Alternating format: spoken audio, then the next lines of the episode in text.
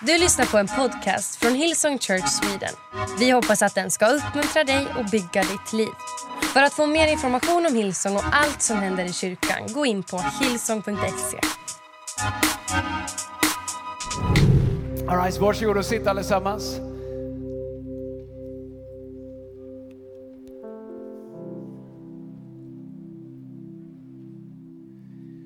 Jag tror du är tacksam för, eh, för våra team som har gjort det fantastiskt i fredags och här idag. Kom on, kan vi, ge en, kan vi en stor applåd till alla våra volontärer som har gjort det här, som har gjort det i Göteborg, i Jönköping, i Örebro. Uh, Jag hoppas att vi som kyrka aldrig vänjer oss vid att vi får vara med om sådana här saker. Jag tänker så ofta på var vi kommer ifrån och uh, den ringa begynnelsen och få vara här idag och se rummet fullt Eh, som det är här idag. Eller Annedalskyrkan i Göteborg i fredags förmiddag vilken tacksamhet det ger. Och få mingla här ute i fredagskväll och få träffa så många utav er som jag inte har sett på så länge. Vi är kanske på olika campusar och pandemier och annat som de har hittat på. Eller jag säger inte att pandemin jag, jag, online. Whatever. Jag får mail vad jag än säger, tro mig. well, vi går till Guds ord, det är lika bra. Det har inte jag hittat på i alla fall. Men jag är tacksam. Jag är väldigt, väldigt tacksam. Tacksam för vår kyrka, både jag och Lina. Tacksam för er. Tacksam för uppdraget. Tacksam för vad Gud har gett oss att bygga och förvalta. Tacksam för att vi är en kyrka som vill hitta sätt att göra skillnad hela tiden. Jag inser att det kunde varit så enkelt för oss att dra till, till fjällen eller till någonstans över påsk. Men här är vi, i Guds hus. Eller hur? Som man sa för Herrens hus på Herrens dag. Come on somebody. Jute behöver ni lära er. Herrens hus på Herrens dag. Det kommer bygga era liv, jag lovar er. Om du inte får till någon, om du inte kommer ihåg någonting annat idag, så kom ihåg Herrens hus på Herrens dag. Då kommer det gå bra. All right. Tack ska du ha Christian. Du kan, jag, jag, tar, jag tar tillbaka det om en stund. Om du tycker att predikan är dålig så kom ut och hjälp mig. Titeln på min predikan idag heter Dog Jesus i onödan? Då tänker du, det gjorde han ju inte och då vet jag ju också att det gjorde han ju inte men alla predikningar ska ha en titel och det här är min idag.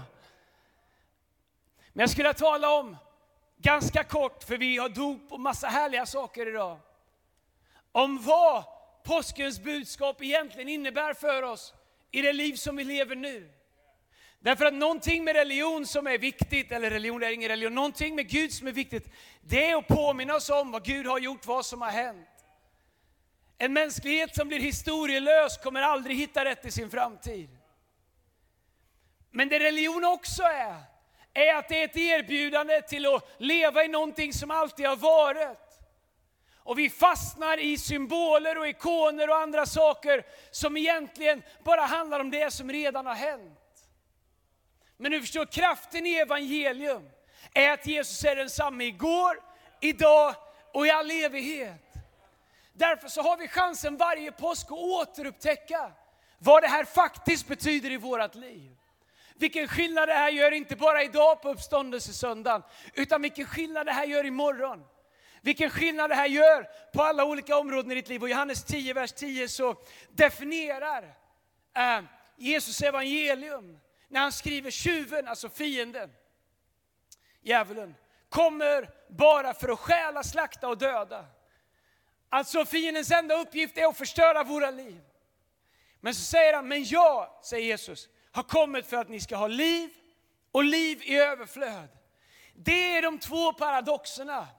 Det finns en mörk kraft, en ond kraft som har som enda mål, syfte och mening att stjäla din glädje, stjäla ditt äktenskap, stjäla din självkänsla, stjäla meningen med livet. Han säger att han har kommit för att stjäla, slakta och döda.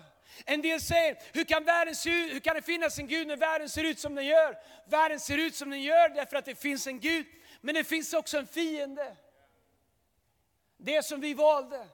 Men så säger Jesus att jag har kommit för att ni ska ha liv och liv i överflöd. Om du var här i fredag så kanske du hörde mig tala om det. Annars så kommer den på en podcast. Kanske. Eller nästa påsk.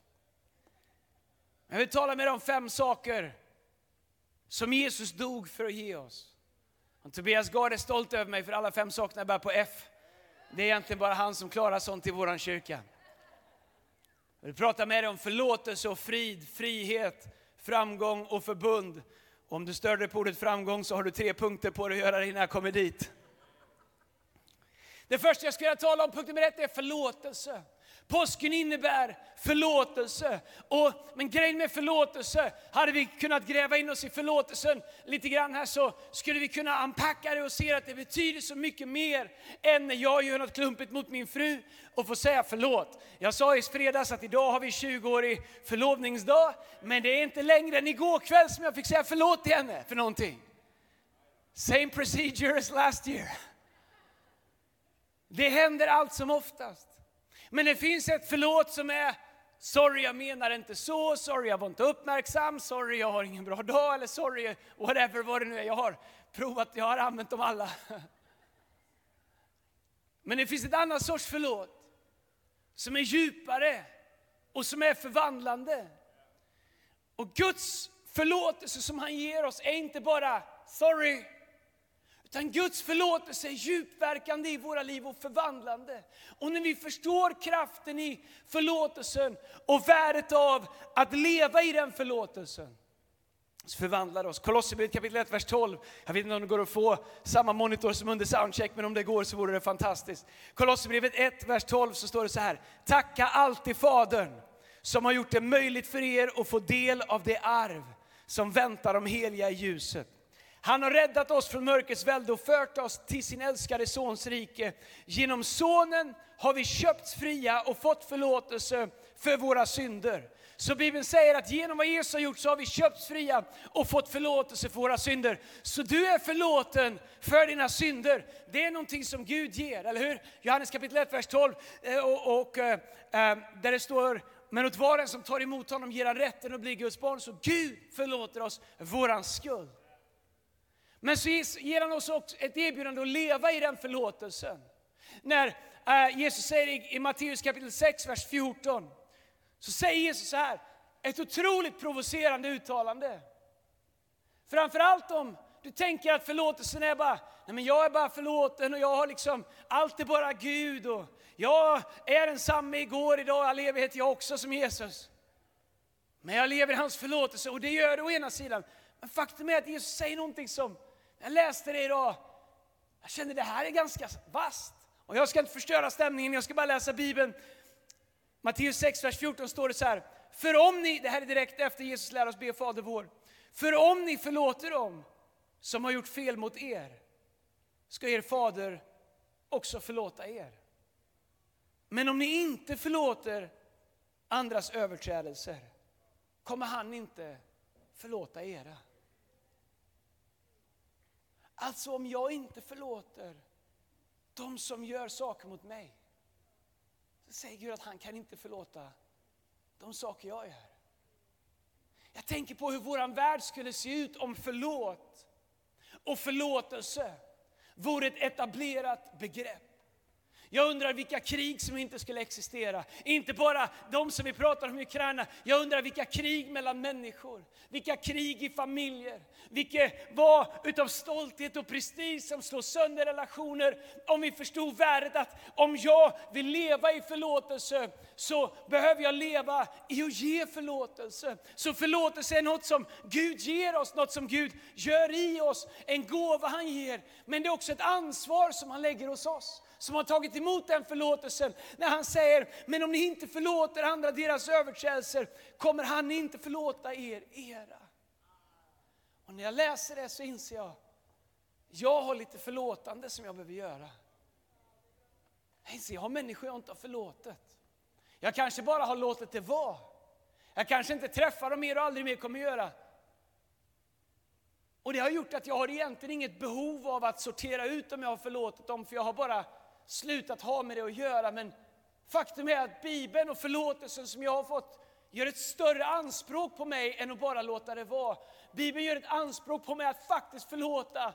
Och i Fader vår så lär oss ju Gud hur, vi, hur vad förlåtelsen är. Han säger, förlåt oss våra synder så som och vi förlåter dem som är skyldiga oss. Att på samma sätt som vi vill ta emot förlåtelse behöver vi också ge förlåtelse. Och jag inser att förlåtelsen är kopplad inte bara till friheten hos dem som får den, men förlåtelsen är också kopplad till min egen frihet. Därför att när jag förlåter någon annan så sätter jag mig själv fri. Och du kan ta emot allt vad Gud har och du kan name it and claim it and walk it and talk it och bekänna hit och klä. Du kan göra allt det. Men det finns någonting i ditt liv som aldrig blir förlöst om du inte upptäcker kraften i förlåtelsen. Och Jesus, jag är övertygad om, när han ligger på korset och de spikar fast honom, när han säger till, till Fadern, han säger Fader förlåt dem som spikar mig, för de vet inte vad de gör. Så är det dels för att Jesus älskar dem och vet jag ger mitt liv även för dem. Men jag tror att Jesus också gör det för att fortsätta att leva i frihet. Därför att han ville inte att smärtan de åsamkar honom skulle komma åt hans hjärta. Så han aktiverar den största största kraft för inre frihet som finns. Han väljer att förlåta dem som spikar honom. Det är som att Jesus själv vaccinerar sitt hjärta mot att känna någonting mot de här människorna. Han säger Gud förlåt dem. I det ögonblick som han blir spikad på ett kors så administrerar han förlåtelse till människor som inte ens har bett om det eller förtjänar dem.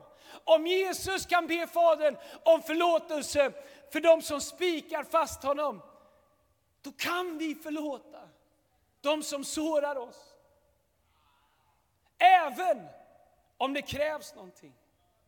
För Bibeln säger inte genom någon människas styrka eller kraft ska det ske, utan genom min ande. Och det gillar vi att använda när vi säger att vi ska inta berg och vi ska vifta med fanor och blåsa in trumpeter och du, du allt möjligt vad vi ska göra. Men vet du när det kommer ner till det, jag säger jag vill inte ens förlåta den här personen.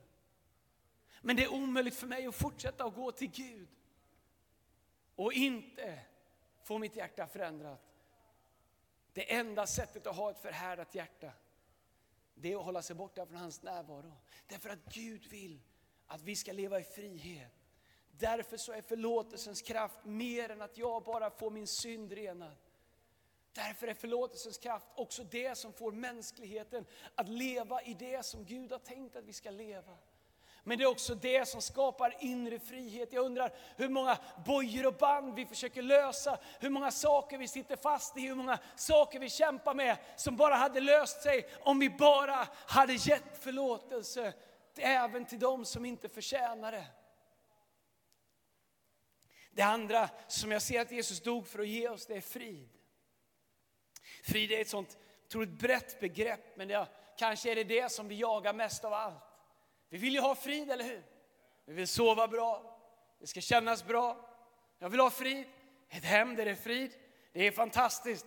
Och är det inte det så har jag alltid bastun att gå till. Där är det bara frid, där är frid, för det är bara jag som är där. Där har jag ingen att bråka med. Mer än fjärrkontrollen. Men frid, världen säljer frid på alla sätt som finns. Gör det här så får du frid. Byt ut din man så blir du lyckligare, byt ut din fru så blir du lyckligare. Sju tecken på att det är dags att byta partner. Gör det här, köp det, åk dit, gå det här. Frid kommer paketerat och erbjuds i så många olika eh, saker. Om jag ser bättre ut, om jag, om jag bara lär mig hur ser vårens garderob ut 2022? Jag vet inte. Jag tänkte jag skulle börja köra cowboystil. Man är ju, när man blir äldre så börjar man gå i barndom igen. Så come on, växte upp med McKayen och bröderna Cartwright. Come on somebody.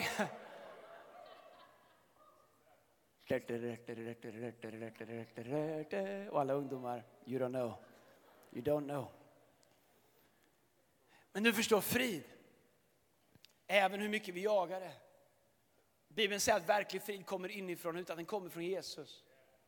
Grejen är att accessen till frid är kopplad till förlåtelse. För utan förlåtelse så finns ingen frid. Jesus dog i frid därför att han levde i förlåtelse. Frid är inte frånvaron av utmaningar, utan det är närvaron av Jesus. Och lyssna här, en del av oss vi behöver bara stanna upp och höra det. Därför att vi ber Gud, ta bort min utmaning, ta bort det här jag går igenom, stilla stormen, gör det här. Men du förstår, Jesus när han åkte på, över eh, Genesarets sjö, eller Galen, vilken det nu var, eh, Galileiska sjö, så, så, och, och, och, stormarna kom och lärjungarna sa, Jesus kan du stilla det här därför att vi har panik, vi, vi liksom hyperventilerar här, vi har, vi har panik om att vi vet inte vad vi ska göra. Jesus ligger och sover fast det stormar. Lyssna, Jesus stillar inte stormen för att han behövde frid, han hade frid, han sov. Han stillade stormen för att lärjungarna inte hade hört vad han hade sagt när han sa kom, låt oss åka över till andra sidan. Och de hade inte förstått att om mästaren säger att vi ska till andra sidan, då kommer vi dit även om det stormar. Men Jesus han gör det och, och därför att de behöver det. Men han har anden i sig, så han lever i frid fast han är i mitten av en storm. Och Jesus han säger att jag lämnar er inte ensamma eller faderlösa, jag ska ge er hjälparen, han ska vara hos er alltid. Och Jesus han säger också att samma, eh, Paulus han säger att samma ande som uppväckte Kristus från de döda är mäktigt verksamma i oss. Det innebär att samma ande som var i Jesus när han sov mitt i stormen full av frid bor i dig även när du går mitt i stormen. Så ibland borde vi bara fokusera mindre på när stormen tar slut och mer på att vi har anden på insidan vilket gör att även om det stormar just nu så finns min frid inte där ute i slutet av stormen utan min frid finns här redan nu. Jesus dog för att vi skulle ha frid. Johannes kapitel 14, vers 27 säger Jesus, jag lämnar frid efter mig. Alltså frid är inte omständigheterna som är bra, frid är en gåva ifrån Gud. Jag säger inte att det är enkelt, men jag säger att den finns. Min frid ger jag åt er. Men lyssna sen, jag ger er inte det som världen ger. Jesus säger min frid är annorlunda, den bygger på annorlunda saker. Den är inte rationell, den går inte att räkna ut. Den har inte att göra med vad du har på banken, den har inte att göra med hur många som är inne på Hemnet och klickar på ditt hus som ligger ute på försäljning. Den har inte att göra med liksom om, om, om du får ett jobb, om du får en promotion, och, och om du liksom får effekt av din träning. Jesus säger min frid, det är inte det som ni får frid av i världen, min frid är annorlunda. Den kommer, den gåva, det är anden, den bor i er, den vill vara där. Och så säger han, jag ger er inte det som världen ger, låt inte era hjärtans oro hjärtan oroas och var inte ängsliga. Jesus han säger, den, den frid som finns i världen den kommer utifrån och in. Den kommer och går, men Jesus säger min frid den kommer inifrån och ut. Och så säger han att han sänder sitt ord. Och vi fick hans frid, en gåva. Han säger, jag lämnar min frid efter mig. Min frid ger jag er. Och så säger Bibeln att himmel och jord kan förgås, men hans ord kommer aldrig förgås. Det innebär att vi har opportunity genom att Jesus dog, att mitt i alla stormar stanna upp och säga Jesus, vet du vad? Det stormar överallt, men du har sagt att min frid är hos mig, din frid är hos mig. Därför kan jag i det här ögonblicket stanna upp och leva i frid, även om det inte finns en logisk eller rationell anledning till att göra det. I Jesaja kapitel 41, vers 10 så står det, var inte rädd. Jag är med dig, var inte ängslig. Jag är din Gud. Jag ger dig styrka och jag hjälper dig. Jag uppehåller dig med min rättfärdighets hand. Och jag älskar det bibelordet. Därför ibland när det känns som man ska falla, ibland när det känns som, som liksom allt är emot en, ibland när det känns som, som liksom alla stormar kommer samtidigt, så är det här ett löfte. Var inte rädd, jag är med dig. Var inte ängslig, jag är din Gud. Jag ger dig styrka och jag hjälper dig. Du vet, ibland så tror vi att Gud han gör allt för alla andra. Men Gud han säger att han ger dig styrka och att han hjälper dig. Och så säger han, jag uppehåller dig med din, min rättfärdighetshand. Det är inte ens du som håller dig själv upprätt. Det är Gud som håller dig upprätt med sin rättfärdighetshand. Och det är ett löfte ifrån Gud. Jesus dog för att ge oss förlåtelse och Jesus dog för att ge oss frid. Jesus dog också för att ge oss frihet. Men lyssna, jag ska inte prata så länge om det. Men det finns två aspekter av det som jag tycker är intressanta. Friheten i Kristus. Den ena är från Galaterbrevet kapitel 5, vers 1 där Paulus skriver, till frihet har Kristus befriat oss. Stå därför fasta och låt ingen tvinga in er under slavoket igen. Det är det som religion vill göra. Jesus säger, ni hade ingenting med friheten att göra från början, det var jag som dog för att kunna ge det till en gåva. Guds gåva är det. Ni blir friköpta på grund av tron på vad jag har gjort. Sen kommer religion och säger, ja, men nu när du har tagit emot det, då måste du bam, bam, bam, bam. Och har du inte gjort det idag så är du inte riktigt, vet så här. Så vill religion göra om det. Friheten är en gåva. Men Paulus säger, stå fast i den friheten. Stå fast att du är rättfärdiggjord. Stå fast att fast du inte förtjänar det så har Gud gett det till det. Jag förtjänar inte när jag tog emot Jesus och blev frälst och jag förtjänar inte mer idag. Men jag kan stå fast i vad Gud har gjort i mitt liv. Det är det Bibeln säger, att jag är köpt till frihet av Kristus. Jag har inte betalat för min frihet, jag kan inte det. Men, men Kristus har köpt min frihet. Och när omvärlden eller andevärlden eller vad den är vill påpeka att jag inte är fri, då kan jag säga, vet du vad? Jag är köpt av frihet. Jag är köpt i frihet av Kristus. Det är ungefär som man går ut ifrån en butik och det börjar pipa, det är alltid awkward, kanske aldrig mer än i Sverige. Kan det inte finnas något folk som tycker att det är mer pinsamt när det piper när man går ut med en kasse? Alltså den liksom walk of shame som det är från utgången tillbaks till kassan i, i Sverige, den, är inte, den tar man inte lätt på det kan jag säga. Men har du ett kvitto du kan dra upp och visa det, gärna så hela butiken ser det. Då kan du säga, det här är köpt, jag har betalt. Och så är det också med din rättfärdighet. När du känner dig anklagad eller känner att du inte räcker till, då kan du ta upp ditt kvitto och säga att på påsken så dog Jesus för att ge mig frihet. Men lyssna här, det finns en annan aspekt av frihet. Inte bara att du är köpt i frihet, utan också leva i frihet. Köpta till frihet, det är något som Jesus gjorde för oss. Men att leva i frihet, det är ett val som vi gör. Det är någonting som vi bestämmer oss för. Andra Korinthierbrevet kapitel 3, vers 17 så skriver Paulus så här, Herren är anden och där Herrens ande är, där är friheten. Så där Herrens ande är, där är friheten. Vilket innebär att om jag vill leva i den här friheten, då, om jag vill leva i det som Kristus dog för att jag ska ha, då måste jag ju se till att mitt liv är en plats där anden är. För där anden inte är, där är det inte frihet, men där anden är, där är frihet. Men om inte Herrens ande trivs, men om inte Herrens ande har en plats i mitt liv, då kommer inte friheten vara där heller. Så jag kan ta emot den här friheten på grund av vad Jesus har gjort. Men jag kan leva ett liv där jag väljer att leva ett liv där jag följer Gud. Och Paulus han säger låt er ständigt uppfyllas av helig ande. Därför Paulus säger där anden är, där är frihet. Och tänk om vi skulle spendera lika mycket tid på att låta oss uppfyllas av anden. Tala till varandra som Bibeln säger i sånger och salmer. Profetera för varandra, vilket inte betyder att du skelögt tittar på människor och säger vart de är på väg, ofta neråt. Utan tvärtom så betyder det att du talar liv, talar uppmuntran, talar positivitet, ger människor eh, liksom hjälper människor att se vad Gud säger om dem. Vad skulle hända om vi byggde våra liv till en plats där, där anden känner sig välkommen? Vad skulle hända om våra connect-grupper alltid är en plats där anden känner sig hedrad och välkomnad? Vad skulle hända i mitt hemliga liv, i min ekonomi, i min tid, i mina relationer, i mina attityder, i min, i min liksom självupptagenhet? Om den blev som Bibeln säger, så att anden känner sig välkommen så när jag tittar på även de delarna av mitt liv som inte har att göra med hur det ser ut utåt, utan de delarna som är mina egna rum. Är anden välkommen dit? Känner sig anden välkomnad, hedrad, uppmärksammad? Har han en plats där? Därför att jag tror att våran frihet kan bo under livets alla omständigheter. Jag är övertygad om att du kan bo i en cell, i ett fängelse och ändå leva fri på insidan. Men jag är också övertygad att du kan sitta i ett palats större än alla andra. Fri, ri, förlåt, rik, ett stort palats med allt vad världen kan köpa. Men ändå längta efter frihet på insidan. Därför att frihet kommer inifrån och ut. Och Bibeln säger att det Herrens ande, där är frihet. Och Jesus dog för att vi ska få leva i frihet. Det fjärde, nu kommer vi till det, är att Jesus dog för att du ska ha framgång. Och nu tänker du, de är en sån där kyrka framgångsteologi. Det var det jag visste. De hade rätt på Darknet och på Flashback när jag googlade på dem. Come on somebody.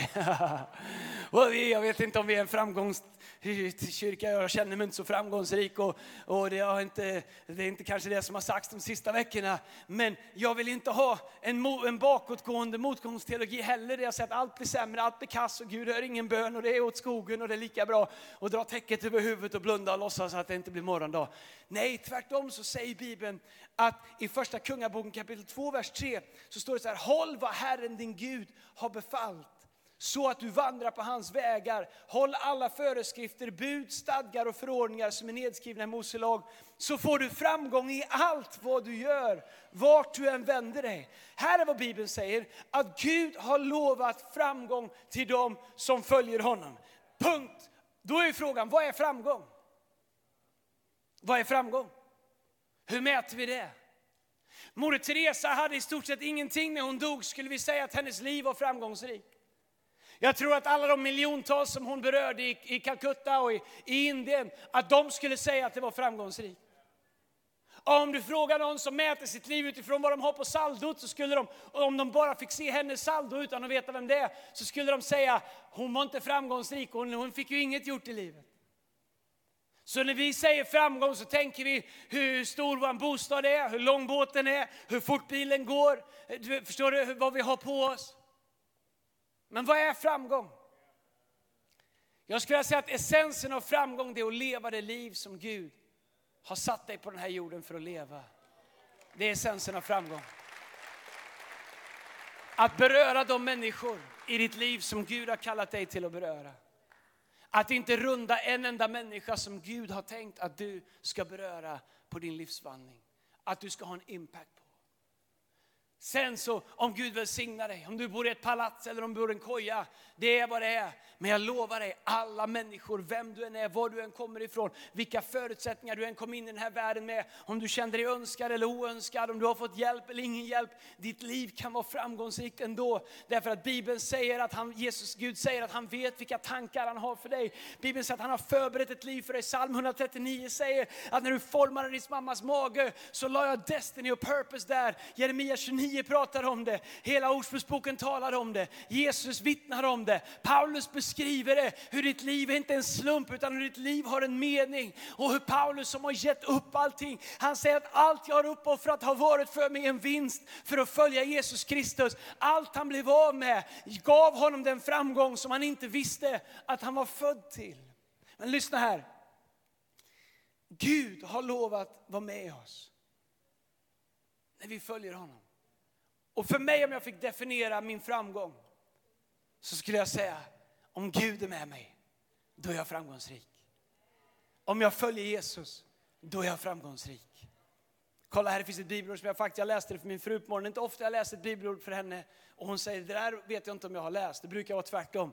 Eh, men det är ju härligt att jag någon gång kan få hitta ett bibelord som hon inte kände till.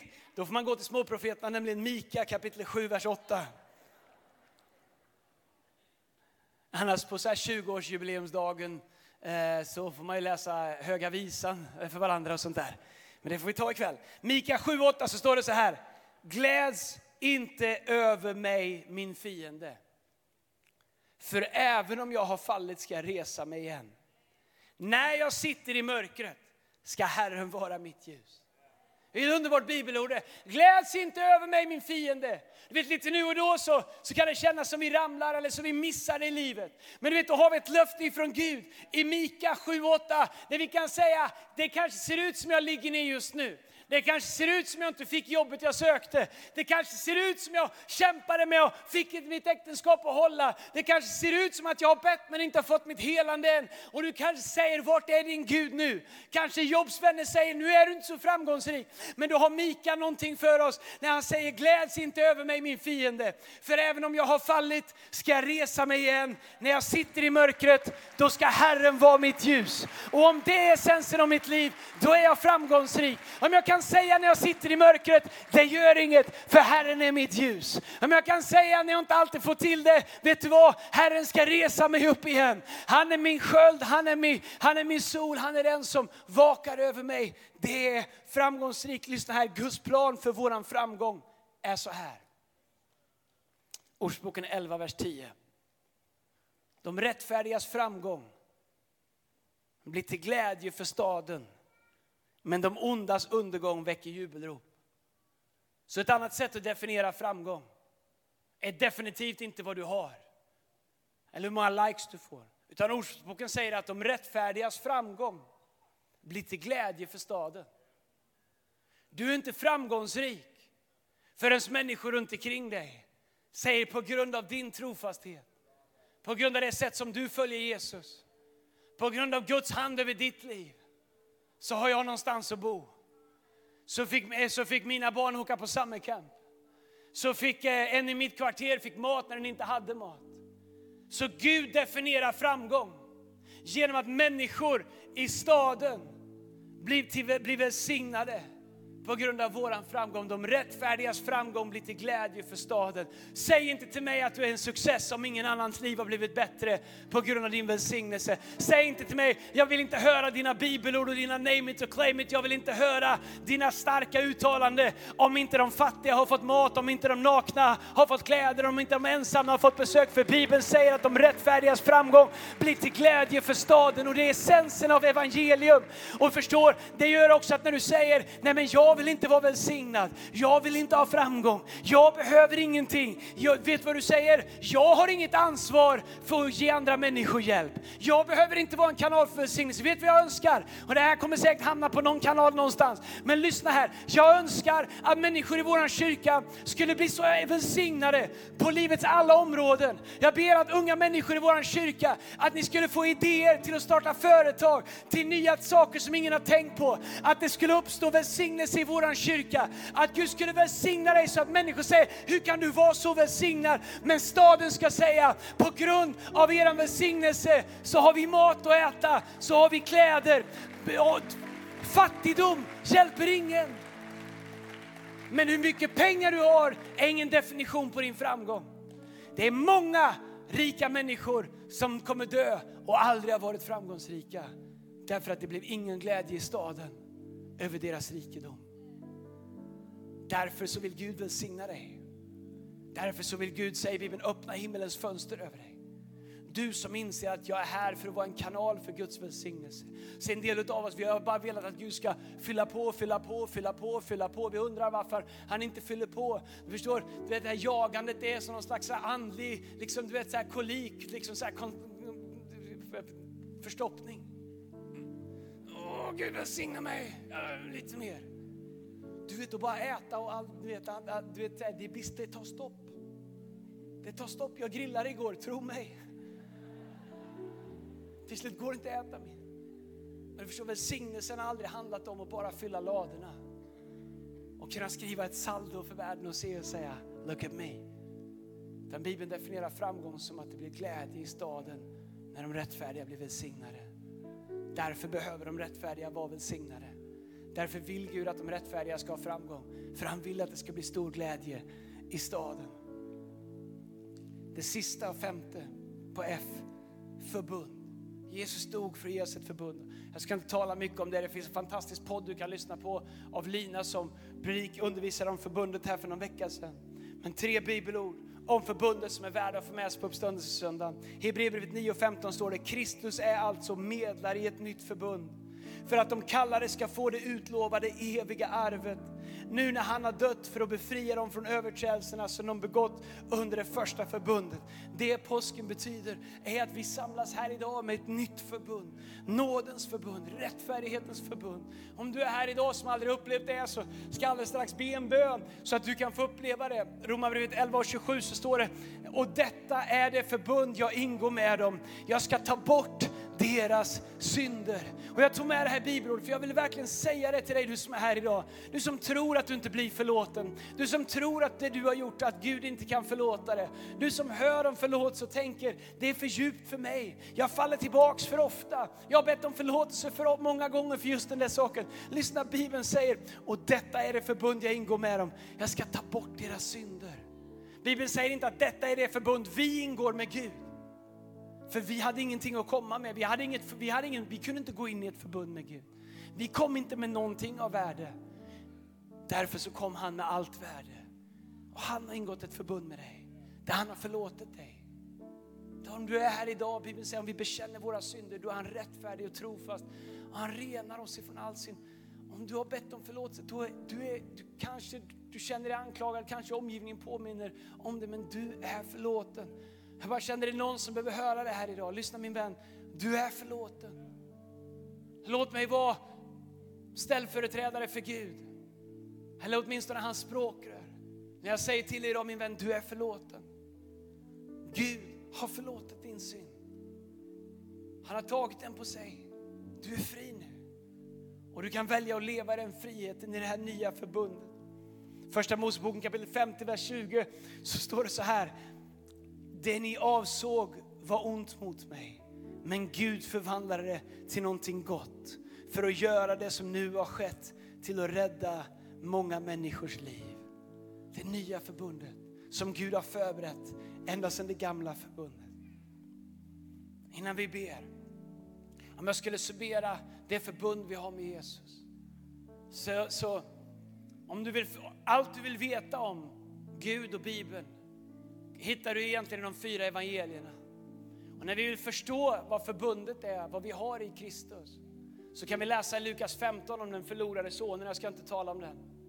Många av er känner till den. Två söner, en stor, en liten bror. Lillebror sa ge mig alla mina pengar, ge mitt arv i förväg. Så drog han iväg, så gick han på lokal, det betyder att han var ute och festade. Och sen så eh, gjorde han slut på pengarna. Han passade grisar, han vallade få grisar och han önskade att han fick äta grisarnas mat men det fick han inte. Men han vågade inte gå tillbaks till sin far för han hade för mycket skam för han hade spenderat sin fars pengar, han hade skämt ut sig själv, han hade dragit sin fars namn i smutsen. Han var full av skam. Hemma fanns en storebror som inte hade gjort det, han hade gjort allting rätt. Men när lillebror kommer tillbaks hem så säger hans pappa, kom, kom hit, ta, ge han nya kläder, ge han nya skor, ge han allt han behöver. Och, och sen så säger han till slut, ta en, ta en ring och sätt, sätt en ring på hans finger. Och jag tror att storebror han hade inga problem med att han fick nya kläder. Han hade inga problem med att han fick nya skor. Han hade inga problem med att, de, att det blev liksom lite mat. Men han fick ett problem när pappa sa sätt en ring på hans finger. Därför att ringen, det var som ett svart Amex. Ringen var som ett kreditkort utan gräns. Den här ringen använde, användes för att köpa. Den här ringen som den förlorade sonen fick av sin far gjorde att nu kan han gå till affären och han kan stämpla med den här ringen som ett sigill. Och det butiksägaren ser att det här sigillet betyder att pappan borgar för att det här blir betalt. Nej, hur kan man ge det till någon som precis har slarvat bort allting? Han var inte värdig det förtroendet.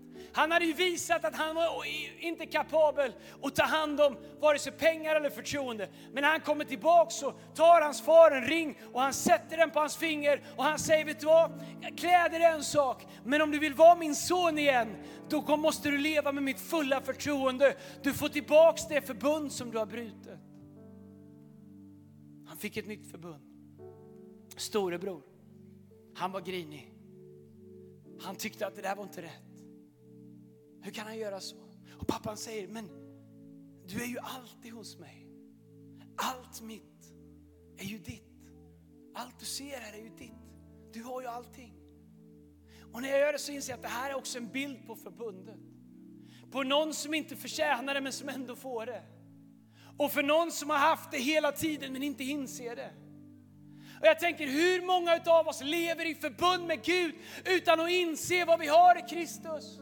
Hur många av oss är som de som ser och hör ett vittnesbörd om frälsningsstory och vi älskar det i frikyrkan. Någon som har varit kriminell, någon som kommer tillbaks. Helst ska de halta och ha kniven i ryggen och en kanyl i armen och säga jag har varit frälst länge och vi är, det är fantastiskt. Går vi andra här och tänker, men jag då som gick i söndagsskolan och spelade flöjt och var med i kören och sjöng tenor och fick inte gå på skoldiskot och har gjort allting rätt. Varför får inte jag tala? Så kan vi missa att vi har ju haft allting där hela tiden. Och för några av er som bara tänker, jag har ingen dramatisk frälsningsupplevelse, jag har ingen dramatisk, jag, du har haft, du har allt det här hela tiden. Vad skulle hända om vi bestämde oss för att leva i det? Och inte vara som storebröder som inte fattar vad Gud har gjort för oss. Som ser ner på eller, eller ser på avund med andra människor. Du är ju storebror, jag är storebror. Jag har allt vad Fadern har lovat. Jag är förbund med Gud. Det var mina sjukdomar han bar. Det var mina svagheter han tog. Det var min synd han förlät. Och även om jag inte haltar in med en kniv i benet så var min synd lika eländig som den som kanske går att se med ögonen. Så egentligen är jag inte storebror, jag är ju lillebror fast jag har varit bättre på att maskera det. Men jag fick också en ring på fingret därför i förbundet med Kristus så ger han oss inte bara tillträde till att bli hangaround som måste bevisa oss. I förbundet med Jesus säger han, på med ringen dag ett. Du är med nu, du har mitt förtroende, du är i förbund. Du har all den himmelska världens andliga välsignelse. Det har Gud lovat dig i Fesebrevet. All den himmelska världens andliga välsignelse är dina. i Kristus Jesus. Jag undrar om du känner Jesus. Kanske har du sett The Passion of the Christ, kanske har du hört om honom. Kanske har du kommit till oss några gånger här i Hillsong, kanske är du här första gången idag. Jag undrar vem Jesus är för dig. Jag undrar vem du tänker att han är. Är han en ikon? Är han en historisk person? Är han någon du hoppas på? Eller är han någon som du känner som är levande, som är på riktigt? Religion, allt det kommer göra är att paketera någonting åt dig som handlar om om du, om du bara jobbar tillräckligt hårt. Religion är som storebror som tycker att det där med ring, det får du sen. Det skulle min själ få bevisa. En del av er ni har kämpat med religion för ni hoppades att finna Gud där. Och ni har inte insett att Gud, han är någon som ger en gåva till dig. Som du bara behöver ta emot. En del av oss vi kanske har glömt bort att Gud faktiskt har gjort det för oss. Om du är här idag som aldrig har tagit emot den gåva som Gud ger.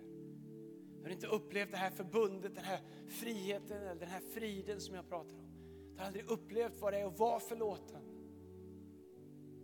Jag skulle vilja säga att det sätt som du gör det, det är att välkomna Jesus in i ditt liv. Han är inte bara någon som dog ikoniskt och uppstod, som har gett oss några röda dagar på våren. Han tog våran plats. Han tog vårat straff. Han tog våran skuld, han tog våran skam. Han ställde sig där jag borde ha stått och så sa han, jag gjorde det istället för dig. Nu kan du få förlåtelse och frid. Jag ska be en bön medan alla blundar här inne. Alla huvuden ingen rör sig omkring om det är möjligt att få den här lokalen helt stilla. På våra andra campus här i Göteborg, Örebro och Jönköping. Vi kan blunda och bevara stillheten där också. Då skulle jag vilja be en bön. Om du är här idag som aldrig har sagt ja till Jesus. Du har aldrig lärt känna honom, du har ingen egen upplevelse. Du är inte personlig med Jesus. Då skulle jag vilja be en bön för dig. Bibeln säger att Jesus är Guds gåva till dig. Och det enda du behöver göra är att ta emot den. Du behöver inte förstå, du behöver inte kunna rationalisera den. Men du behöver öppna ditt hjärta och säga Jesus om det här är sant, då vill jag ta emot det. Då säger Jesus att i det ögonblick som du öppnar ditt hjärtas dörr och tar emot det, då kommer han in i ditt liv. Och du lär känna honom personligen och allt vad han har med sig, förlåtelse, frid, frihet, framgång, förbund, allt det är någonting som han tar med sig in i ditt liv. Det är inte saker han ger dig, det är vem han är och när han är i ditt liv, då är de här sakerna i ditt liv. Och jag ska be en bön och om du är här idag som aldrig har fattat det beslutet och aldrig sagt Andreas, jag vill ta emot den här gåvan. Jag vill lära känna Jesus, jag vill få en egen relation med honom. Då vill jag be för dig där du sitter medan alla blundar. Jag kommer räkna till tre och när jag säger tre, här på Cirkus och i Göteborg på Brewhouse och i Örebro och i Jönköping. När jag säger tre, om du säger Andreas, när du ber, tänk på mig, inkludera mig, då vill jag att du lyfter din hand. Varför? Jo, du lyfter din hand till Gud och du säger Gud, här är jag, jag tar emot din gåva ikväll. Men din lyfta hand är också ett tecken till mig där du säger Andreas, inkludera mig i din bön. Alla blundar, jag kommer inte peka ut dig, jag kommer inte exponera dig. Jag vill bara veta vem jag ber för. Men om du är här idag som på nytt behöver fatta ett beslut om att ta emot Gud i ditt liv. Du behöver på nytt börja leva i det liv som Gud har för dig. Kanske känner du dig som lillebror som har sprungit bort ifrån det som du egentligen hörde hemma i och idag så behöver du komma tillbaka och Gud säger, jag står här och väntar med en ring, redo att sätta den på ditt finger igen. Om du behöver en nystart med Jesus, då vill jag be för dig också. All right, I alla våra rum över hela Sverige. Om du säger Andreas när du ber, inkludera mig i den bönen. Lyft din hand när jag säger tre så jag vet vem jag ber för. Alla blundar, är ni redo? Ett, två, tre. Lyft din hand just nu.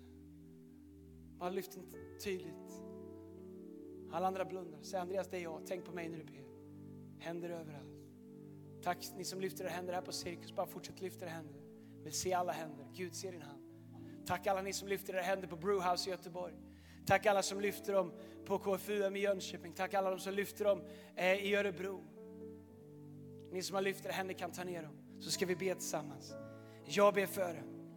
Hela kyrkan ber den här bönen efter mig. Tack Jesus. Come on alla våra campusar, säg tack Jesus. Att du älskar mig. Kom in i mitt hjärta. Förlåt mig min synd. Från och med idag är jag din och du är min.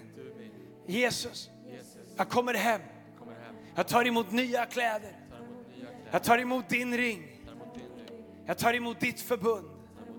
Tack att från och med idag är du min förlåtelse. Du är min frid. Du är min frihet. Du är min framgång. Och du är mitt förbund.